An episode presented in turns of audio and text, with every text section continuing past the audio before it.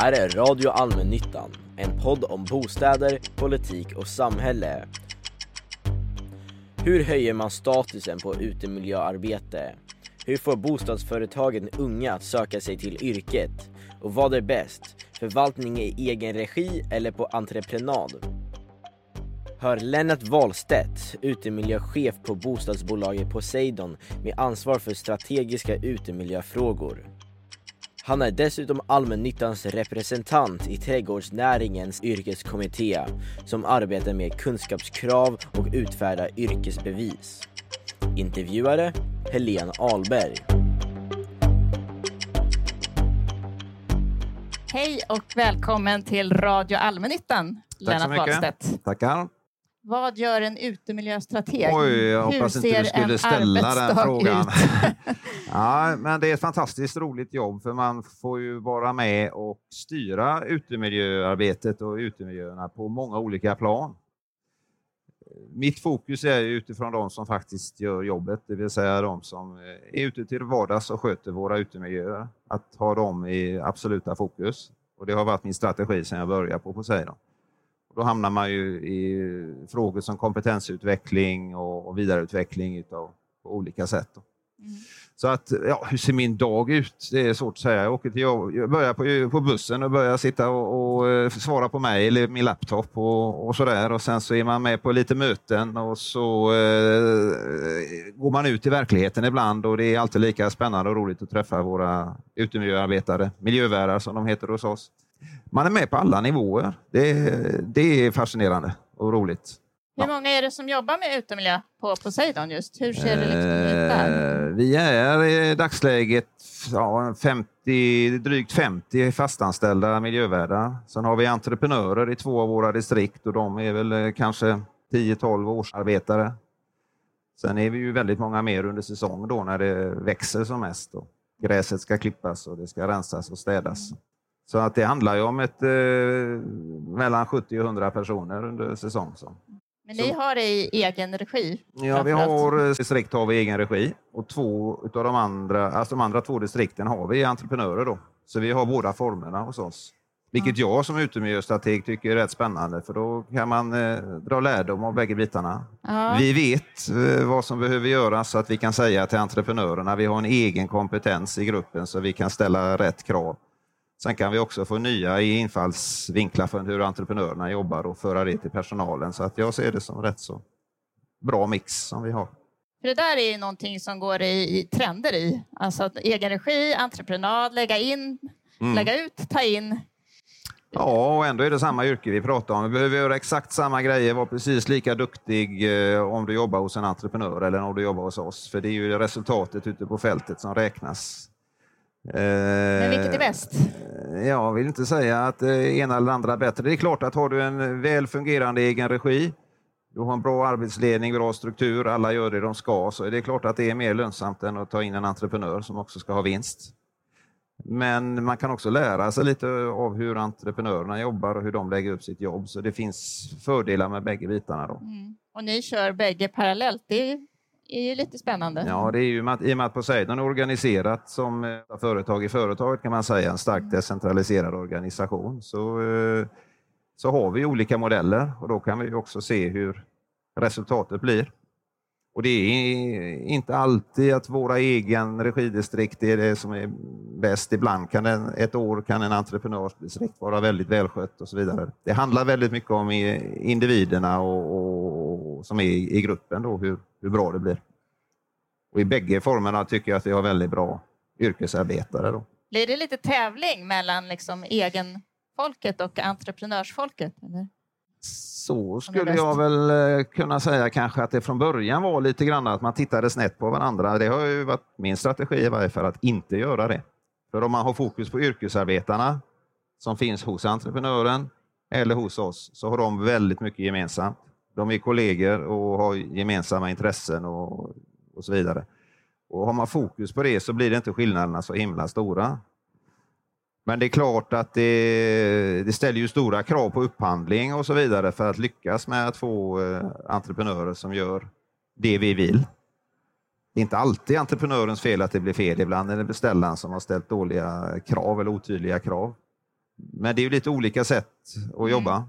Det tar tid i ena änden istället i upphandlingsänden. Så att säga. Ja, och det är, kan väl säga en av grejerna eh, är väl att, att vi har varit försökt, vi är väldigt noga med att ställa rätt krav på entreprenörerna och få ta fram rätt underlag så att inte det ska vara några missförstånd. Och det i sin tur speglar ju tillbaks på vår egen personal. Då kan vi ju använda samma material till vår egen personal och på så sätt förbättra det som behöver förbättras i den organisationen. Då. Vi har en otroligt engagerad och eh, kreativ eh, grupp yrkesarbetare i, hos Poseidon. Skulle jag vilja säga. Både vår egen personal och entreprenörer. Som gör det lätt att jobba med detta. Du har ju pratat om kompetensförsörjning för utemiljöarbetare. Är det ont om folk i den branschen? Är det svårt att få unga att vilja jobba? Eller vilka... Ja, unga. Det är ju inte många ungdomar som söker en yrkesutbildning för att bli trädgårdsarbetare. Det är ju väldigt, alltså det är ju i princip ingen, mikroskopisk liten del i Sverige. Och det är ändå en väldigt stort yrkesområde. Det är 40-50 000 människor i Sverige som jobbar med de här frågorna. Och det är ju dessutom ett yrkesområde som kommer med ekosystemtjänster, miljönytta och så vidare. Så det är ett, ett område som ligger väldigt mycket i tiden. Eh, men ungdomar attraherar vi ju inte, i varje fall inte om de ska gå igenom gymnasieskolan först. Men vi kan ju fånga upp eh, bra eh, sommarpersonal eller bra säsongsarbetare som plötsligt blir intresserade och som gillar att jobba hos oss och som vi gillar. Och den vägen kan vi fånga upp ungdomar som kommer in i yrket. Då. Och det är ju den vanligaste vägen in i trädgårdsyrket. Det är att man har gått den långa vägen, börjat som sommararbetare och så har stannat kvar. Jag själv har gått den vägen så att jag talar i egen, ja, med eget vetande. Då. Och eh, Det är klart att eh, det kommer inga färdigutbildade yrkesarbetare till oss och säger hej, vi vill börja jobba hos er, utan vi får göra rätt mycket av det jobbet själv. Så på så sätt kan man säga att det är svårt att hitta personal. Behöver man höja statusen på den yrkeskategorin? Ja, det, jag har varit med i den här branschen i herrans massa år. Jag började jobba som parkarbetare här i Mölndal på 70-talet och har varit eh, i branschen i 42 år efter det. Så att, eh, det går ju att göra någon form av karriär i branschen. Om det nu är att göra karriär att bli utemiljöstrateg. Ja, kan Det kan man ju diskutera. Man kan bli mer eller mindre duktig parkarbetare också. För det är ett långt eh, yrke att lära sig genom åren. Eh, vad var din fråga först? Behöver man höja statusen? Ja, 1985 så tog man i branschen ett initiativ till att skapa yrkesbevis då, inom olika fakulteter, så att säga, utemiljöyrket. Då. Och eh, det var ju syftet att höja statusen, för man såg att det var inte tillräckligt hög status. Sen är det ju så att vi behöver ju samtidigt kunna släppa in människor. Vi behöver inte ha så ska inte ha så höga trösklar för att komma in i branschen, men vi måste kunna vidareutbilda dem inom sin tjänst så att säga, så att de kan utvecklas. För om vi har allt för höga trösklar så får vi ju inga sökande och det är ju det som kanske har varit ett problem. Vi har ställt lite för höga krav. Då. Men om inte vi ställer höga krav så måste vi ha ett system som fungerar eh, ute i arbetslivet, ett lärandesystem som fungerar med våra duktiga handledare och yrkesarbetare som finns där ute. Och det har vi varit delaktiga i att försöka ta fram då, där Poseidon har varit en del ihop med branschen. Men huret då, hur man höjer statusen, det är genom valideringar och certifieringar, att man får en snyggare titel. Liksom, Ja. eller? Ja, nej, och så, sen ska ju titeln, eh, titeln ska ju inte bara vara snygg, den ska ju innehålla något också. Jag hade ju ganska svårt att förklara vad jag gjorde på dagen, fast titeln låter fräck Ja, den då låter kanske. Men, så det, det gäller ju att den, eh, det som man, det- de yrkeskunskaper som man behöver för att kunna sköta utemiljön på professionellt sätt, de ska vara definierade. Sen så kanske man ska kunna börja och plocka vissa bitar. Alltså det, är ju det fantastiska med trädgårdsarbetet är ju att du kan faktiskt komma in och göra nytta från dag ett i ett bra och kompetent arbetslag. Men sen är resan till att bli en riktigt duktig trädgårdsmästare eller yrke, utemiljömästare, eller vad man ska säga, den är ju rätt lång då. Så att eh, sättet att höja statusen är inte bara med titlar utan det är ju faktiskt att se yrket för vad det är och ge det ett innehåll och vara tydlig. Så någonstans i, slut, i slutändan så är det ju kanske ett yrkesbevis eller ett certifikat som ska, som ska till. Men hela resan, vägen dit, har många delmål och de tror jag är viktigt att synliggöra. Då. Man ska känna som utemiljöarbetare att jag har faktiskt utvecklats. Nu kan jag detta också. Nu ska jag kunna nästa bit och nästa bit. Så att du kan ha det här ständiga lärandet. Då, då tror jag man höjer attraktiviteten om man får till det. Jag frågade en tonåring i morse om han tyckte det var hög status på utemiljöarbete och det tyckte han ju inte. Han hade nog aldrig tänkt på den saken förut. Nej. Och så frågade jag hur skulle man då kunna höja det? Ja, hög lön. Ja, just det. Jo, men det är ju en eh, bra grej, men det, du, måste ju, du måste ju uppfylla kriterierna för den lön du får också, så att det, det är inte så himla enkelt eh, att göra det. Alltså, eh, det tar nog lång tid att, att vända på det. Alltså, jag skulle vilja säga att eh, jag har ändå varit 42 år i den här trädgårdsbranschen då. Och det är rätt fräckt att designa och göra snygga utemiljöer. Det kommer ofta i tidningen. Det är också fräckt att bygga det, men det är sällan så omtalat för de som sköter utemiljön varje dag. Och då får det automatiskt en låg status. Fast det är de som sköter det varje dag. Det här hundraårsperspektivet för oss som fastighetsägare. Det är ju de som gör jobbet. Det är de som är trädgårdsmästarna varje dag.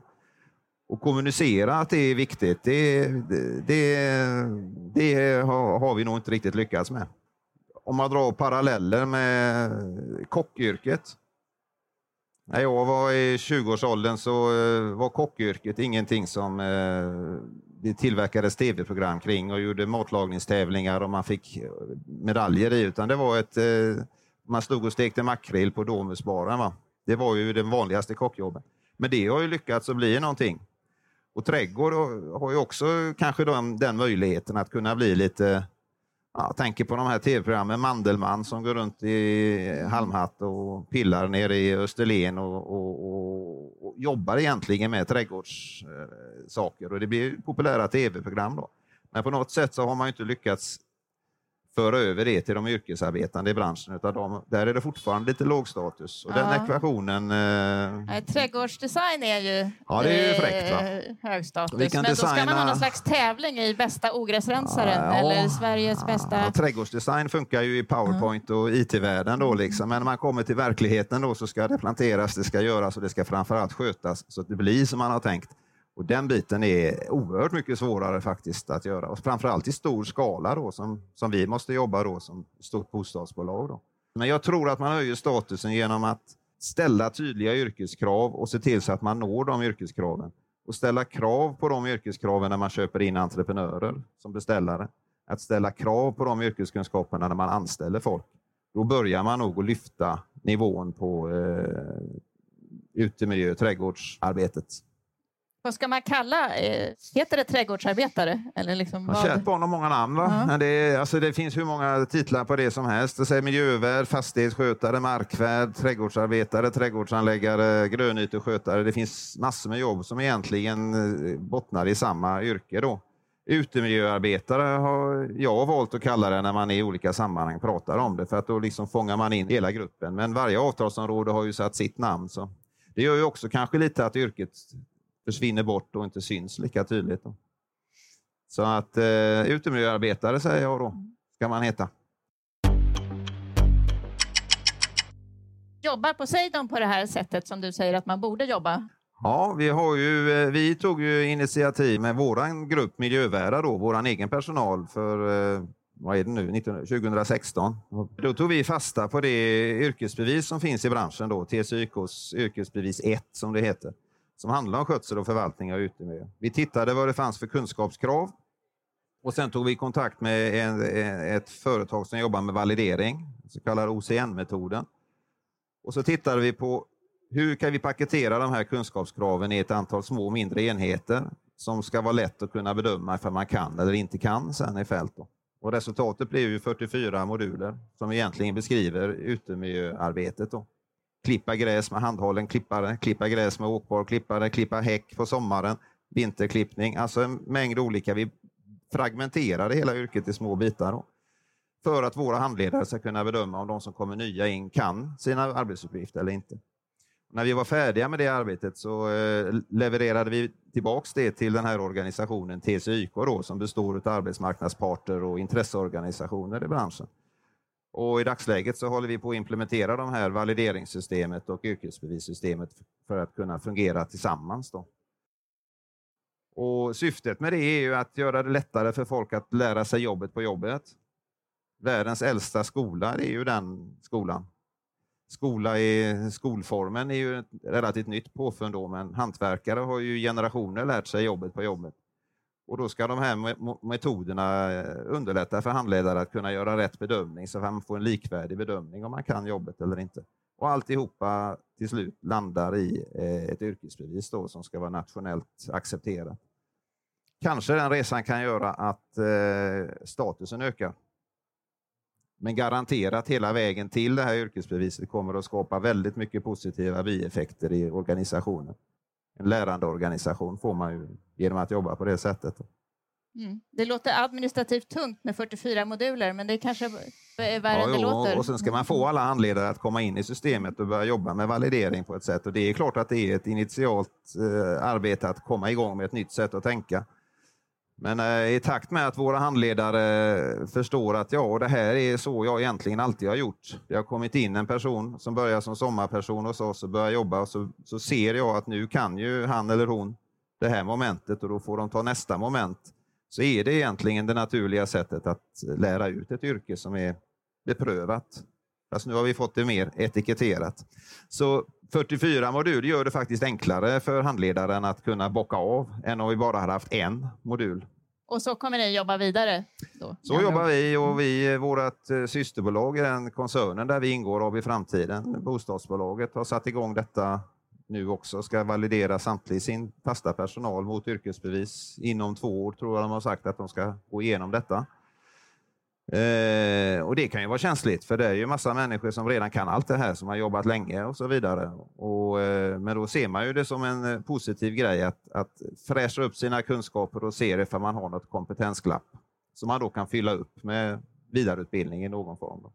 Så att vi jobbar vidare med den här metoden, ja. Och det ja. hoppas jag att fler eh, runt om i landet ska göra när vi har fått ihop yrkesbevis och valideringssystemet. Då. Och sen kan man säga att man är cert utemiljöarbetare? Man certifierad eh, parkarbetare, utemiljöarbetare eller vad vi nu bestämmer att det ska heta. Ja, det kanske vore bra det, ha ett eh, gemensamt begrepp. Ja, det hade varit jättebra. Jag känner nästan det som en omöjlig uppgift, men det, diskussionen behöver man sätta igång för att den här yrkesgruppen tjänar inte på att få, ha så många olika benämningar, utan skulle tjäna på att ha en samlat, samlad titel om man säger så. Okej. Tack så mycket för att du kom till Radio Allmännyttan, Lennart Wahlstedt. Vi får se hur det går tack för statusen ja, på tack så mycket. arbetet. Mm, tack. tack.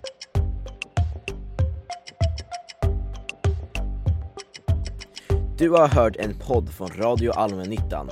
Mer om podden och allmännyttan hittar du på sverigesalmännytta.se.